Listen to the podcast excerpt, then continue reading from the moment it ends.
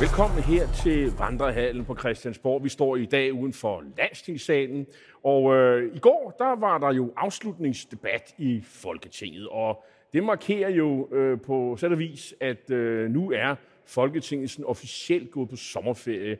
Altså man kan ikke fremsætte flere lovforslag i, i den her øh, periode her, eller i hvert fald det her folketingsår. Men der foregår jo alle mulige ting, der er jo Øh, man kan jo øh, øh, tage ministeren i samråd, og der er udvalgsmøder, og der foregår alle mulige andre ting. Men, men officielt så har man ligesom øh, skal man sige, blæst, fløjtet sommerferien i, i gang.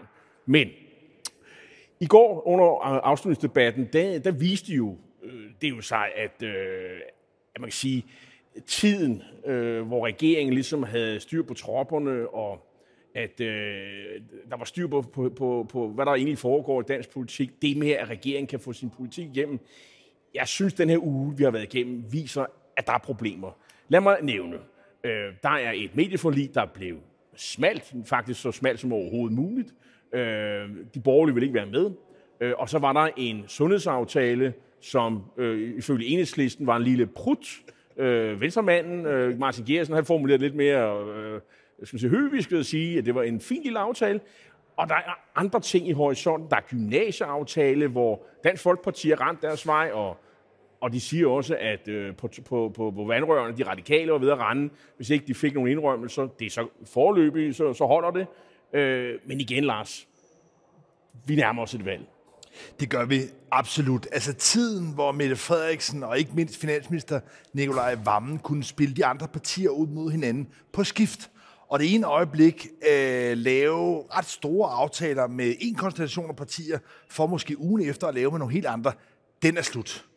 Der er det, at de borgerlige partier virker også til nu at holde lidt bedre sammen, og ikke ligesom at lade sig spille ud mod hinanden. Og samtidig så er der altså også den lidt, lidt, lidt hårdere situation for regeringen, at mange af pengene er brugt. Der er simpelthen ikke mulighed for, som man har gjort jo en lang periode under corona, men også, kan man sige, den første fase af Ukraine, ligesom at strø om sig med penge. Så derfor er man i den situation, at parlamentarisk er regeringen lidt mere låst, og økonomisk, ja, der er der heller ikke så meget at rute med. Og så er vi altså også i en lidt besynderlig mellemfase frem mod valget. Fordi den afslutningsdebat, vi havde herinde, nede for enden af gang i Folketingssalen i går, ja, det var jo ikke nogen sådan eksplosiv debat.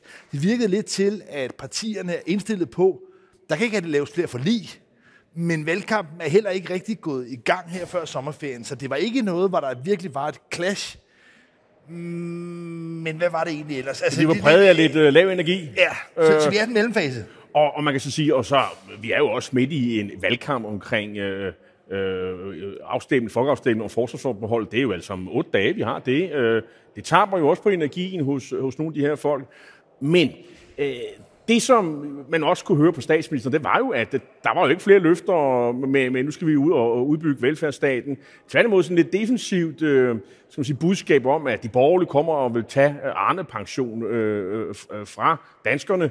Det var ligesom øh, det, man fornemmer, at Socialdemokraterne håber på, at man kan køre valgkamp på næste gang. Hvorimod, at øh, især Venstre, de slår på sådan en frihedsdagsorden om, øh, at øh, det skal være, øh, at, at Socialdemokraterne og regeringen, de kommer og, sådan, og gør danskerne ufri, ligger det i lænker nærmest, øh, og, og nogen skulle helst øh, tænke på sådan, gym, den, her, det her, den her gymnasieaftale, hvor man skal sådan busse øh, folk rundt og så videre, og dermed er der nogen, der ikke får det gymnasium, som de øh, allerhelst vil have. Øh, og sådan er det jo i, i, i, allerede i dag. Altså, det er jo ikke, man kan jo ikke vælge. Øh, alle får jo ikke det gymnasium, de ikke vil have, men det, men det, men det er jo det, der er hele diskussionen. Men, men der har det sidste døgn også lukket lidt af luften ud af begge skræmmekampagner. Altså hvis vi først har Mette Frederiksens skræmmekampagne om, at de borgere ligesom vil rulle Arne-pensionen tilbage. Der blev luften lidt taget ud af, at Morten Messersmith meget klart i debatten sagde, at den Folkeparti står ved aftalen er ligefrem stolt af Arne-pensionen. Så derfor er der ikke rigtig noget, der tyder på, at øh, den Folkeparti vil være med til at vælte det. Så derfor er det lidt et spøgelse, når Mette Frederiksen i virkeligheden vil føre valgkamp på, at det skulle blive afskaffet. Det er der ikke noget, der tyder på. Og på den anden side, den her frihedsdagsorden, som de borgerlige kører, der lykkedes det også med de radikales krav og vride den her gymnasiereform en lille smule, så det i hvert fald vil være markant færre mennesker, der ligesom vil blive lagt i linker for at bruge det billede. Men kan vi, øh, kan vi ikke allerede nu fastslå, at øh, afslutningsdebatten for Folketingsåret 2021-2022 ikke går over i øh, historien som en af de mindeværdige øh, debatter, hvor der virkelig blev lagt nye skinner ud og tænkt nye tanker, eller øh, kom, folk kom med, med nye positioner, vi ikke har set før. Det, jeg tror faktisk, vi kan, vi kan glemme det. Men man kan sige, at det var måske et billede på, hvordan situationen er lige nu, og vi har lige nævnt nogle af de der ting, hvor regeringen har problemer øh, med at komme igennem med deres politik. Der er jo en anden sag fra sidste uge, der er jo mildest talt øh, udviklet sig på en øh, noget anden måde, end både du og jeg nok havde forudset, øh, nemlig øh, sagen omkring øh, Claus Hjorts øh, immunitet, øh, hvor jeg ved, øh, hvor vi nok begge to havde en fornemmelse af, at de konservative ville stemme for en ophævelse af Claus Hjorts immunitet. Og det skete ikke. Ja, ja, og det var jo, altså når vi havde den opfattelse, så var det jo sådan set, fordi for en uge siden, der var meldingen fra den konservative formand Søren Pape, at hans hensyn til rigets sikkerhed som tidligere justitsminister, at det virkede til at ville være det, der ville veje tungt. Vi var faktisk to øh, kommentatorer, der øh, skal man sige, tog øh, en, en, den her fremtrædende politikers ord alvorligt, og, og, ja. og, og, og, og, og, som man jo skal. Vi tog øh, i hvert fald for pålyden, og, og, og det var vi så... I stedet for skulle vi jo måske have sagt, ah, kan det nu passe, og ja. kan han nu, og så videre. Vi begik den fejl, at vi tog øh, Papes ord for pålydende, for det viser at han selvfølgelig, ligesom andre øh, politikere, når det kommer til stykket, måske snarere kan være drevet af opportunisme. Og da han mærkede en meget stor mod, modvilje i resten af Blå Blok, ja, så skiftede han principperne ud med nogle mere taktiske hensyn. Og det hensyn, han så valgte, det var at samle den blå blok om den figur, den kampagne, man i hvert fald ser ud til at vil føre mod Mette Frederiksen om, at hun er magtfuldkommen, og at den her Claus Hjort Frederiksen-sag i kernen også handler om, at den tidligere forsvarsminister Trine Bramsen, men også Mette Frederiksen selv, og ikke mindst hendes departementchef Barbara Bertelsen, har været så magtfuldkommende i det her forløb, at de fuldstændig har mistet øh, altså besindelsen og er gået efter som et vendetta mod Venstres øh, næster. Og det er det, man vil køre kampagne på, og det var det, Søren Pape mærkede, mødte for de andre partier. Så han udskiftede altså sine fromme og edle principper med nogle mere sådan gusne øh, taktiske hensyn i forhold til at holde sammen på den blå blok. Og før det skete, så havde vi jo hele rækken af skal man sige, øh, kommentatorer med sådan konservativt øh, tilsnit. Øh, Hans Engel øh, så jeg, øh, Pelle Damsgaard, øh, gode folk. Øh, folk, der er meget indsigtsfulde og dygtige, det skal vi slet ikke øh, øh, diskutere. Og Lars Barfod, altså forgænger. Og de sagde alle sammen, det var kernekonservativt, det her med øh, retsstaten og så det er det vel og, også? Og, ja, ja, men det, det er jeg synes jeg ikke uenig i. Og derfor så, så var der jo den stemning, at øh, det var nok den vej, det gik. Øh, og det var også, hvad man ligesom hørte på vandrøren. Men det gik altså modsat. Problemet for Pape, fordi der er jo en regning, der skal betales for det her, fordi øh, George, han er i hvert fald øh, for the time being, i hvert fald på denne side af en valgdato, der er han jo sådan set fredet. Der kan ikke rejse en sag mod ham. Men det, der måske kan rejses en sag, i hvert fald i politisk forstand, det er mod Pape, at han er sådan en, der flager lidt i vinden, øh, principløs. Øh, hvad mener han egentlig? Kan han lede landet? Kan man have en, en statsministerkandidat, godt nok ikke erklæret, som jo øh, vil sige, Øh, lade sig øh, skubbe om kul, lige så snart det blæser. Den sag, kan man sige, er jo blevet rejst af medier og kritikere, og formentlig ja, det er også nogle lidt... af hans rivaler ja, i, det er i Blå Blok. Ikke? Det er også lidt tavligt. Nu var det dig, der tidligere øh, nævnte, at enhedslisten havde kaldt den nye sundhedsaftale for en lille prut. Mm. Så tillod mig at bruge et andet sådan lidt latinært billede. Man har den her øh, ordsprog om, at først tisser du på mig, og bagefter siger du, jeg lugter. og det er jo lidt det, der altså, er sket med Søren Pape. Først har de skubbet ham rundt i skolegården, i overført betydning, tisset på ham, og da han så endelig gør, hvad de siger, da han så skifter principperne, de konservative principper ud, med nogle mere gudstende taktiske hensyn, af hensyn til Blå Blok, så siger de lige pludselig, hov, du er jo en vindbøjtel, du er jo ikke en, der har ryggrad, du kan bare øh, sige hvad som helst. Og på den måde har Søren Pape i virkeligheden i sin agerighed efter at blive den borgerlige statsministerkandidat sat det over styr, og står nu i den lidt besøgende situation, at ved i virkeligheden at bakke øh, op om blå blok, ja så som et vippestangsprincip, ja der er Venstres formand Jakob Ellemann lige pludselig blevet konsolideret som en borgerlig bloks statsminister, og Søren Pape er ligesom rykket ned, og flere af de andre borgerlige partier siger ligesom nu åbent, jamen de har ikke rigtig tillid til, at Søren Pape som stats, mulig statsminister vil ligesom have den pondus og den integritet, der skal til for at kunne træffe for ride øh, komplicerede, dilemmafyldte beslutninger. Og jeg kommer jo til at tænke på øh, hedengangne øh, amerikanske komiker Groucho Marx, som sagde, her er mine principper, hvis du ikke kan lide dem, så har jeg nogle andre. øh, og der kommer jeg til at tænke på, på Søren Pape. Men du har jo ret i, at øh, han gjorde det, man krævede af ham. Øh, men det, den fejl, han grundlæggende begik, det var at sige noget som helst om det her, før han havde holdt et møde med justitsministeren. Han skulle have holdt alle muligheder åbne, og så kun melde én ting. Havde han gjort det, øh, taget sig den tid, gjort det, han egentlig sagde hele tiden, han ville, tale med gruppen, høre, hvad stemningen er, så havde han ikke haft de problemer. Men jeg har bemærket, at øh, nu har hele Blå Blok stillet sig op og haft det her synspunkt. Men i dag så jeg så, at øh, Lars Løkke Rasmussen, øh, som jo i øjeblikket kæmper med at som siger, nå op over de der 2% øh, spærregrænse i meningsmålingerne. Jeg har ikke hørt så meget til ham. Han går pludselig ud og siger, selvfølgelig vil han have stemt for at ophæve øh, øh, øh Claus Shorts øh, immunitet. Naturligvis. Så her har man jo sådan set muligheden for at gå hen, hvis man altså øh, tilhører Blå Blok og havde det standpunkt. Så her ser vi også den gamle mester ligesom sige, her har vi et ledet standpunkt, det tager jeg. Men lad mig bare lige minde om, at i første omgang har Lars Løkke og Claus Hjort ført et meget, meget tæt parløb. De har været helt afgørende i forhold til Venstres udvikling.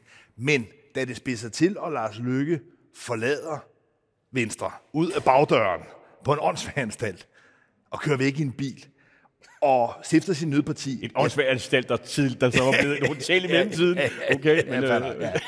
men der er det jo, at Claus Hjort sådan set også er ude med nogle ret hårde ord mm. Om, øh, om Lars Lykkes øh, exit. Så der er tydeligvis ondt blod her. Det kan selvfølgelig også spille ind. Jeg, Men, siger, jeg, jeg, jeg tror, at... Øh, det kan selvfølgelig også være, at... Øh, nogle gange skal man også tro på, hvad politikerne siger øh, Lars. Ja, stadig, lidt, du, du, du, tillid du, til sig. Du, lærer det af Til af vores medmennesker, ikke? Ja. Og det kan jo faktisk være, at han, han rent faktisk mener det. Ja, og, og han er jo jurist og, og det, velbevandret i, i, i, i, i, i grundloven. Men det tror jeg faktisk. Ja, jeg tror det faktisk. Altså, øh, og det gør jeg den simple årsag, at jeg så også her i det her forløb, at der er et element af den her valgkampstemning. Vi var inde på før, at det har været svært måske, både med medieforlig, med sundhedsreform, at lave nogle store aftaler. Og det forløb, bizarre forløb, der er med med Claus Hjort, det tvivler jeg altså også meget på, ville have forløbet på samme måde, hvis det havde været i begyndelsen af valgperioden.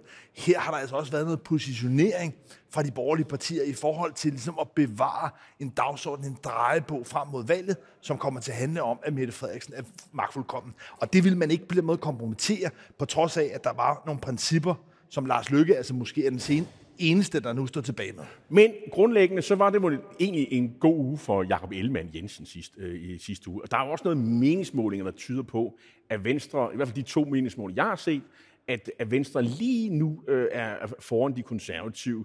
Altså, måske har de tabt noget på, på det her. Hvem ved, det kan jo selvfølgelig hurtigt ændre sig igen. Intet er afgjort, men tilbage står, at Ellemann øh, ligner mere og mere den eneste øh, statsministerkandidat i, i Blå Blok, hvilket selvfølgelig passer venstrefolkene rigtig godt. Men vi befinder os jo midt i en, øh, i en, i en afstemning, en, øh, eller kampagne, eller en, en, en, en, en, ja, en, øh, en, øh, ja, en kampagne selvfølgelig fra begge sider øh, om øh, op til folkeafstemningen i næste uge, næste onsdag. Og jeg må bare sige, når man kigger på tallene, øh, de sidste tre seneste meningsmålinger, så viser det jo et markant og klart ja.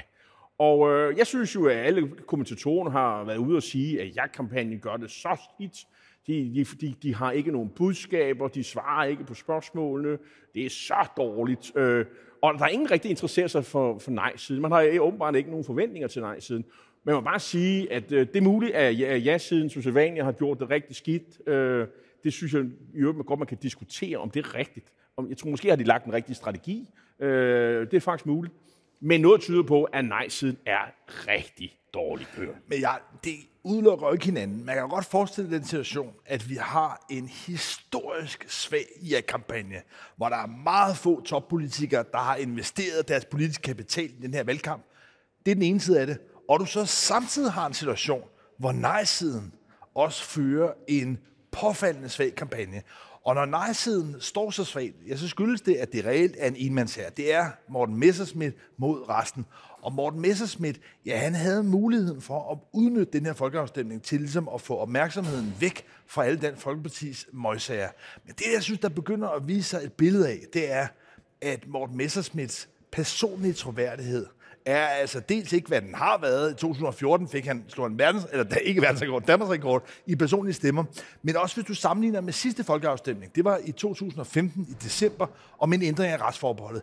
Dengang stod Christian Thulesen Dahl faktisk på klimaks. Det var lige præcis der, hvor Dansk Folkeparti så allerstærkt, og hvor Christian Thulesen Dahl formåede at trække en masse socialdemokrater hele taget og gøre naret til noget bredt, noget folkeligt. Og den Men det var vel også dy- dygtigt gjort.